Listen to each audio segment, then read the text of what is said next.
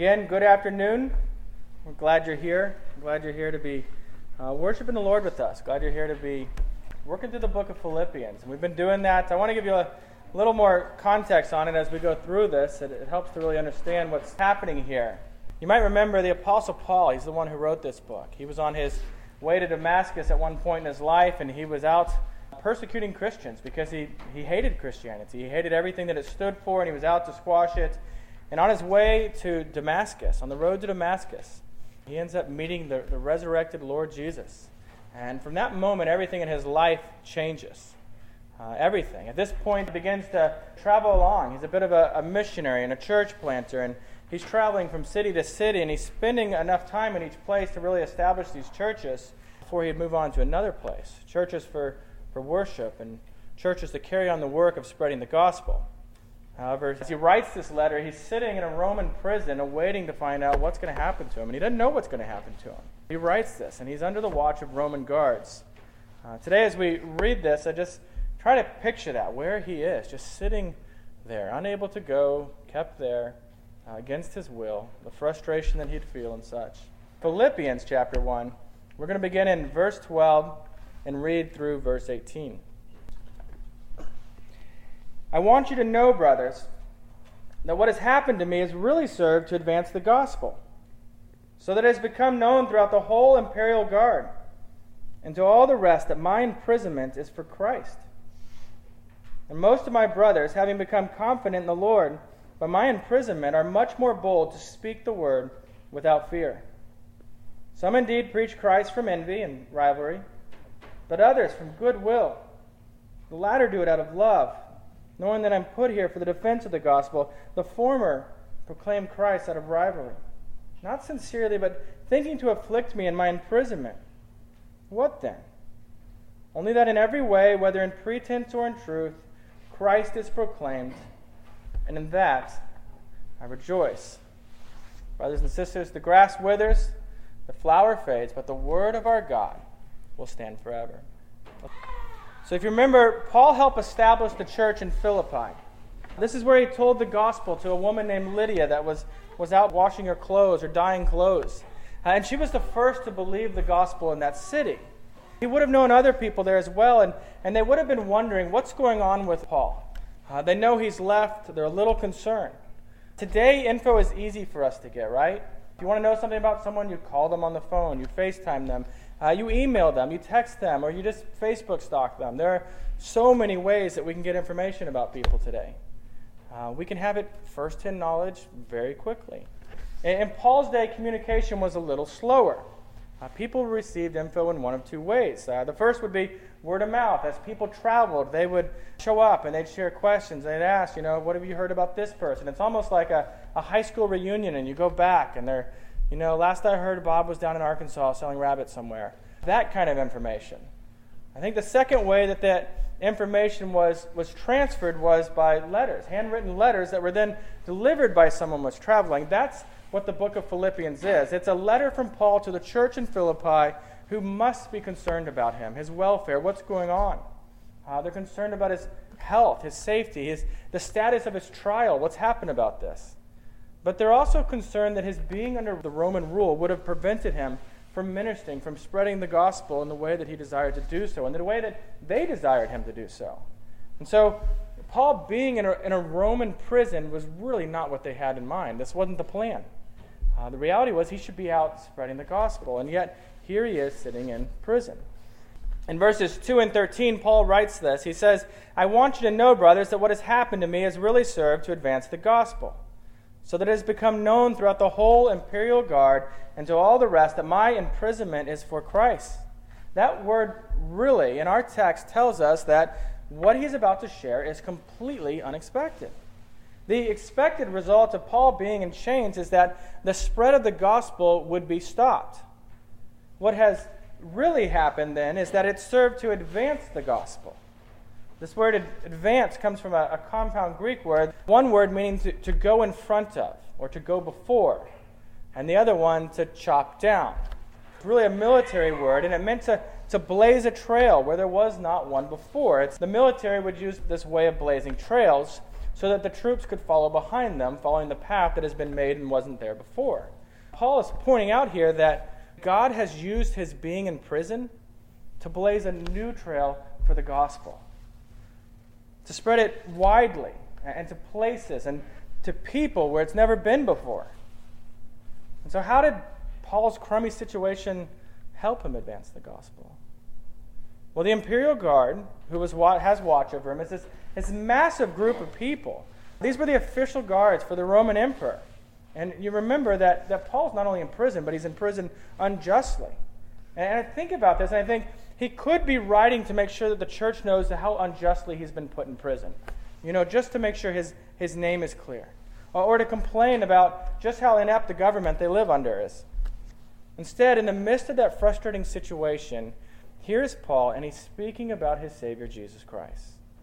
Do you get the picture? He's chained to guards. He's seemingly wasting his life away in prison, except he sees something we often miss.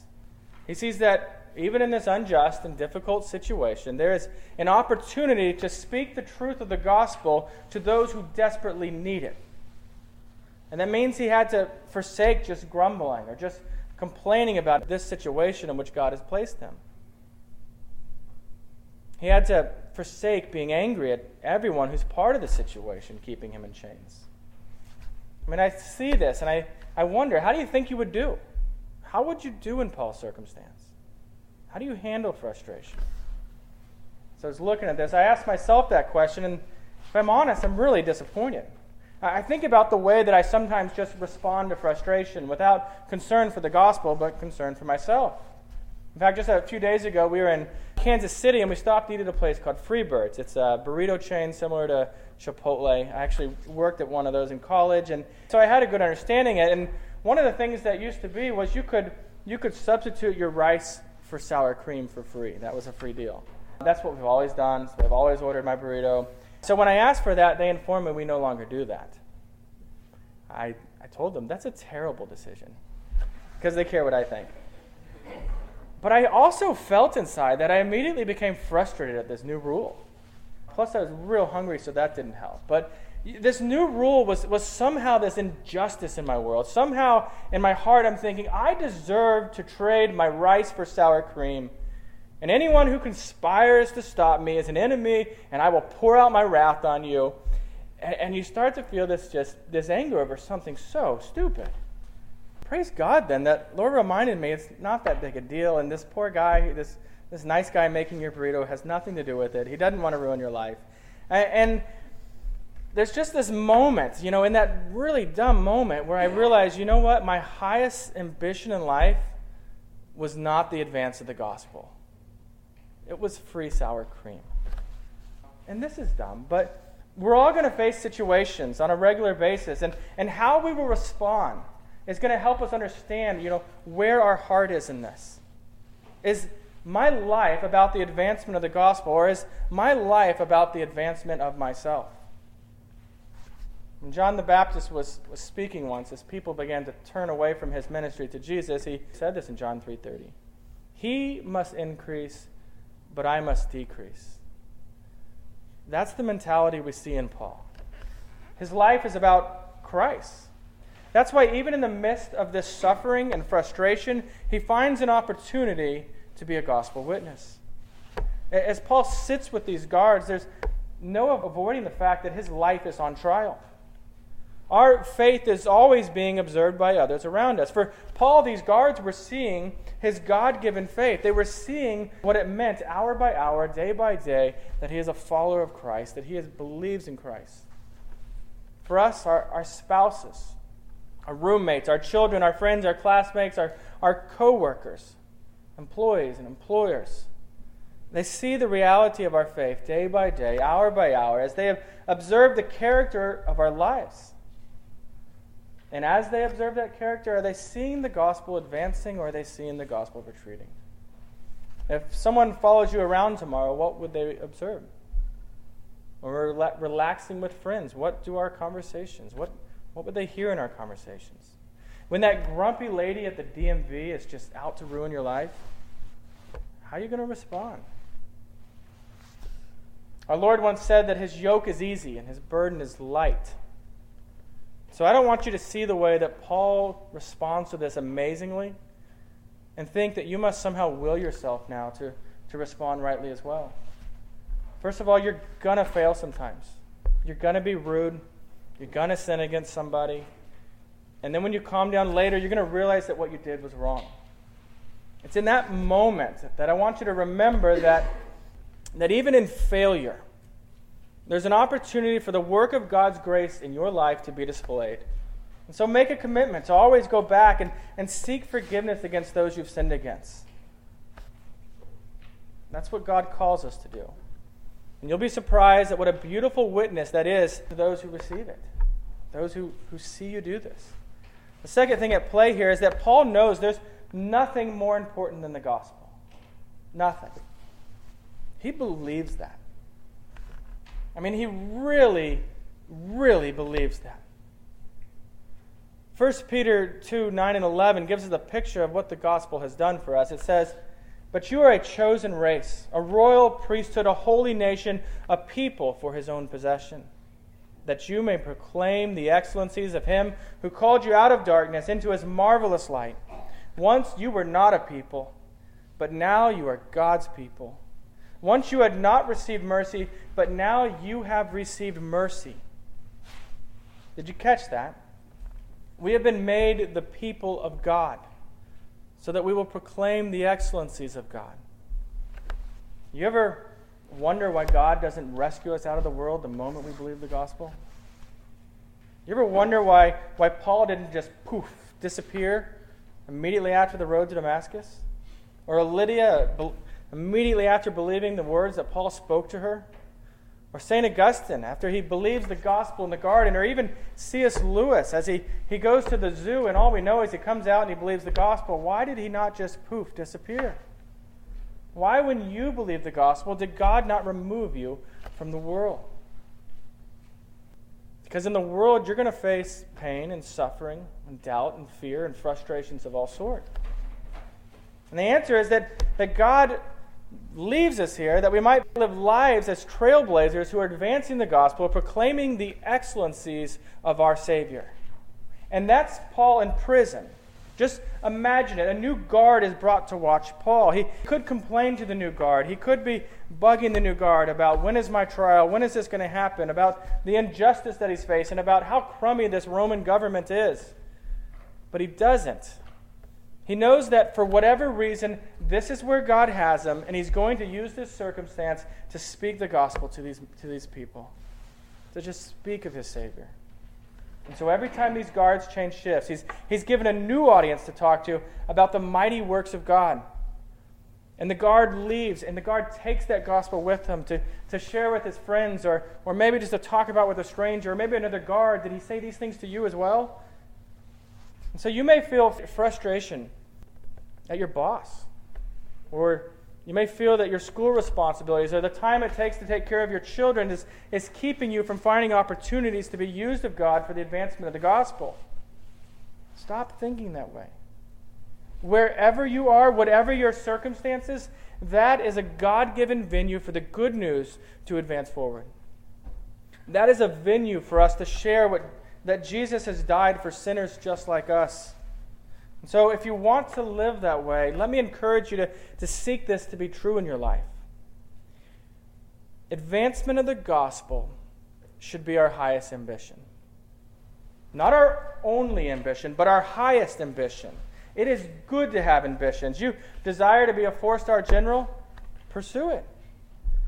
Do you have a business idea that excites you? Go for it. Let's get started on it. You want to be the greatest employee McDonald's has ever seen?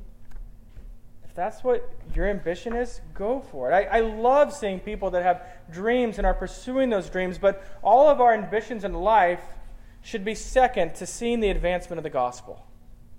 And so begin thinking how do my current circumstances really serve to advance the gospel? That's going to be the question when you walk out of here today that you're going to need to think about.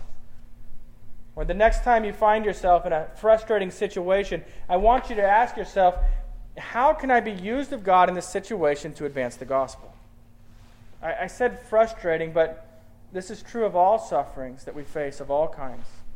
Uh, one of my favorite stories in modern church history is about Jim Elliot. Uh, Jim set out with his friends to make contact with an unreached people group, uh, the Auca Indians in Ecuador, and this was a tribe that was very primitive. And so when they came in there, the tribe was very afraid of them, and they, they took their spears and they killed Jim Elliot and all, all the people that were traveling with him. Uh, he left behind a wife and a child. How does a wife with a 10 month old daughter respond to the people who murdered her husband?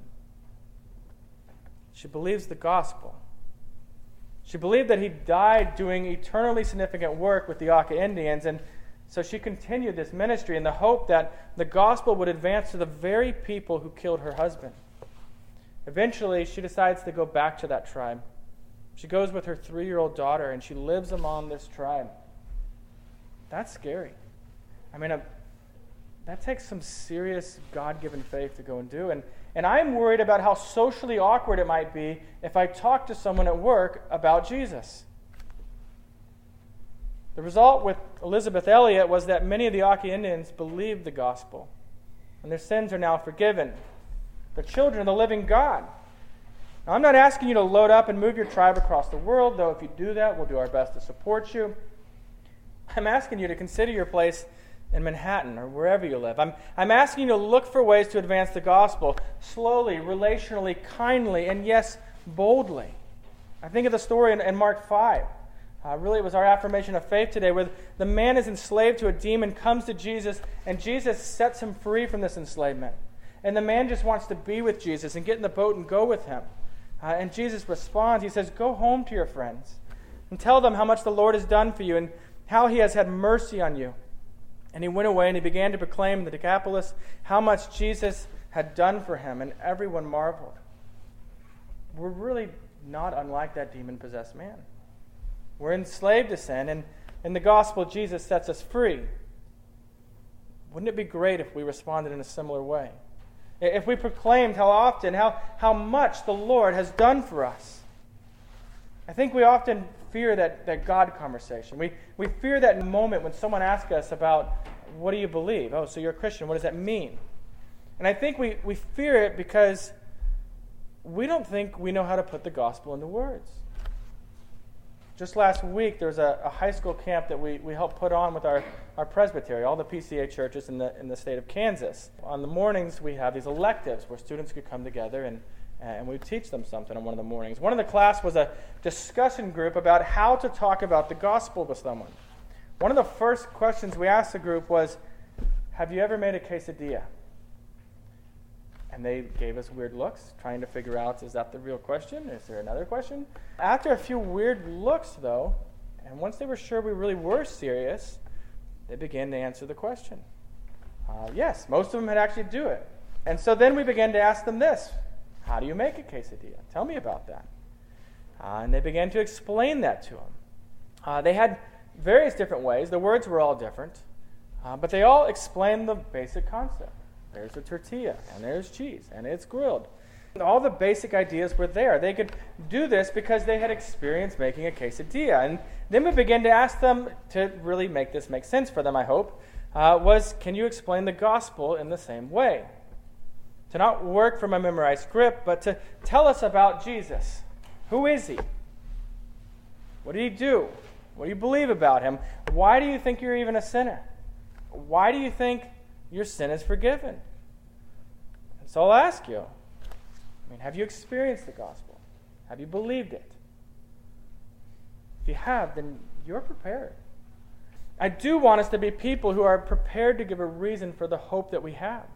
Uh, and so when you go home, and I really mean this, uh, I'd really love for you to ask each other these questions. And, and if it scares you and that's awkward, that's okay. Keep discussing it at home uh, until you're comfortable talking about Christ. Just ask these questions Who is Jesus? What did he do? Why do you believe in him? Things of that nature. You'll be surprised. The more you do it, the more comfortable it actually becomes. One of the other results we see in our text from Paul's imprisonment is in verse 14. It reads, And most of the brothers, having become confident in the Lord by my imprisonment, are much more bold to speak the word without fear. Paul's imprisonment gives us hope to see God bring lost people to faith through proclaiming the gospel.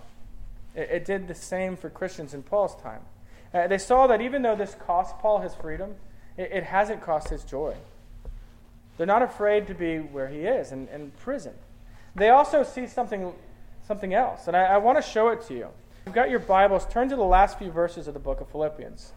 It's only four chapters. Chapter 4, verses 21 and 22. This is the end. After Paul writes this entire letter, we've read it once, we're going to look at it in great detail. We get to the end. In verse 21, he says this He says, Greet every saint in Christ Jesus, for the brothers who are with me greet you. All the saints greet you, especially those of Caesar's household. Did you catch that last person? Especially those of Caesar's household. That's a reference to the soldiers that Paul has been boldly proclaiming the gospel to. God has brought some of these soldiers to faith in Jesus Christ. I, I love hearing stories of, of how people have come to faith in Christ. I, I love hearing this because it shows us the way that someone in your life has, has cared for you. Someone in your life showed you what the gospel was and spoke to you the details of what the gospel is. And, and I love it because the more we hear these stories, the more we realize that God can take the hardest heart and make it soft for the gospel.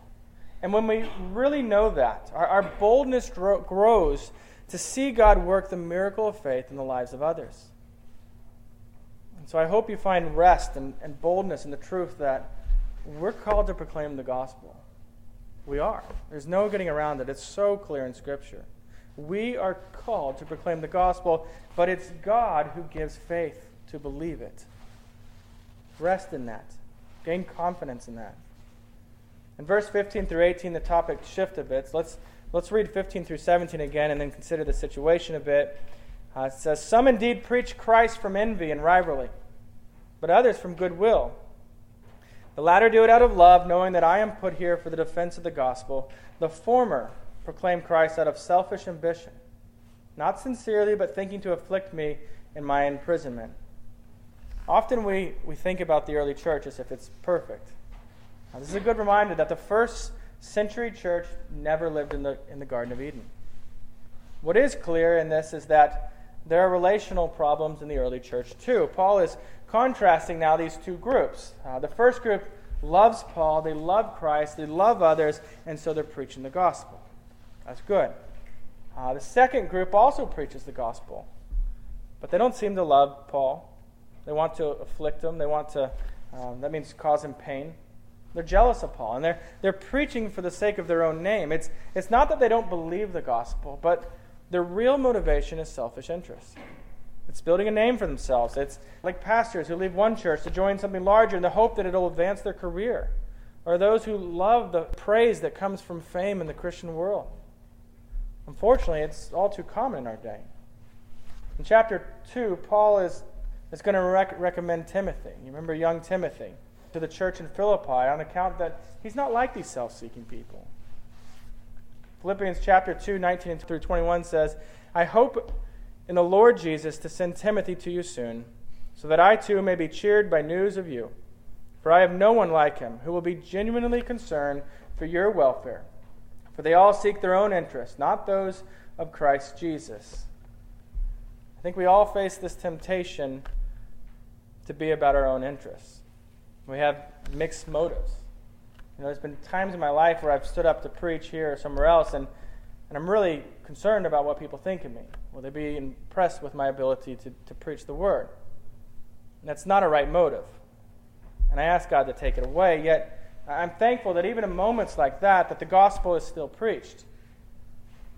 I want you also to notice that these people Paul is talking about are not heretics. I think we're real quick to want to throw them into that category. They're, they're not proclaiming a false gospel. They're, they're not the Judaizers that he's later going to talk about that are, are preaching some sort of works based gospel. These people are proclaiming the true gospel. However, shamefully, it's from selfish motives and with contempt for Paul. And Paul's response is, is beautiful and selfless. You look at verse 18. What then? Only that in every way, whether in pretense or in truth, Christ is proclaimed, and in that I rejoice. There's a lot for us to learn here. Can we rejoice in the gospel being preached by those with selfish reasons or questionable methods? I mean, can you celebrate the advance of the gospel in another church here in town, even if we disagree with their methods or aspects of their theology? We should.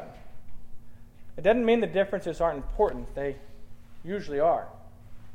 How you believe God brings a sinner to faith is very important. It'll, it'll drive the way you worship and, and how you evangelize and how you raise your, your family and all sorts of things, but it doesn't mean that you shouldn't rejoice at people coming to believe the gospel in those churches and those campus groups. I think the temptation will be to be angry at some. Some who seem to be all about themselves or all about their own fame or, or those that use methods that are less than biblical. Those who seem to manipulate people using sales tactics. Whenever we have opportunity, we, we ought to lovingly correct these methods, that's for sure. But let us also rejoice in how God is still using the gospel proclaimed in these situations to bring about genuine repentance and faith in many. So don't hear me wrong. There are, there are churches proclaiming a false gospel today in this town.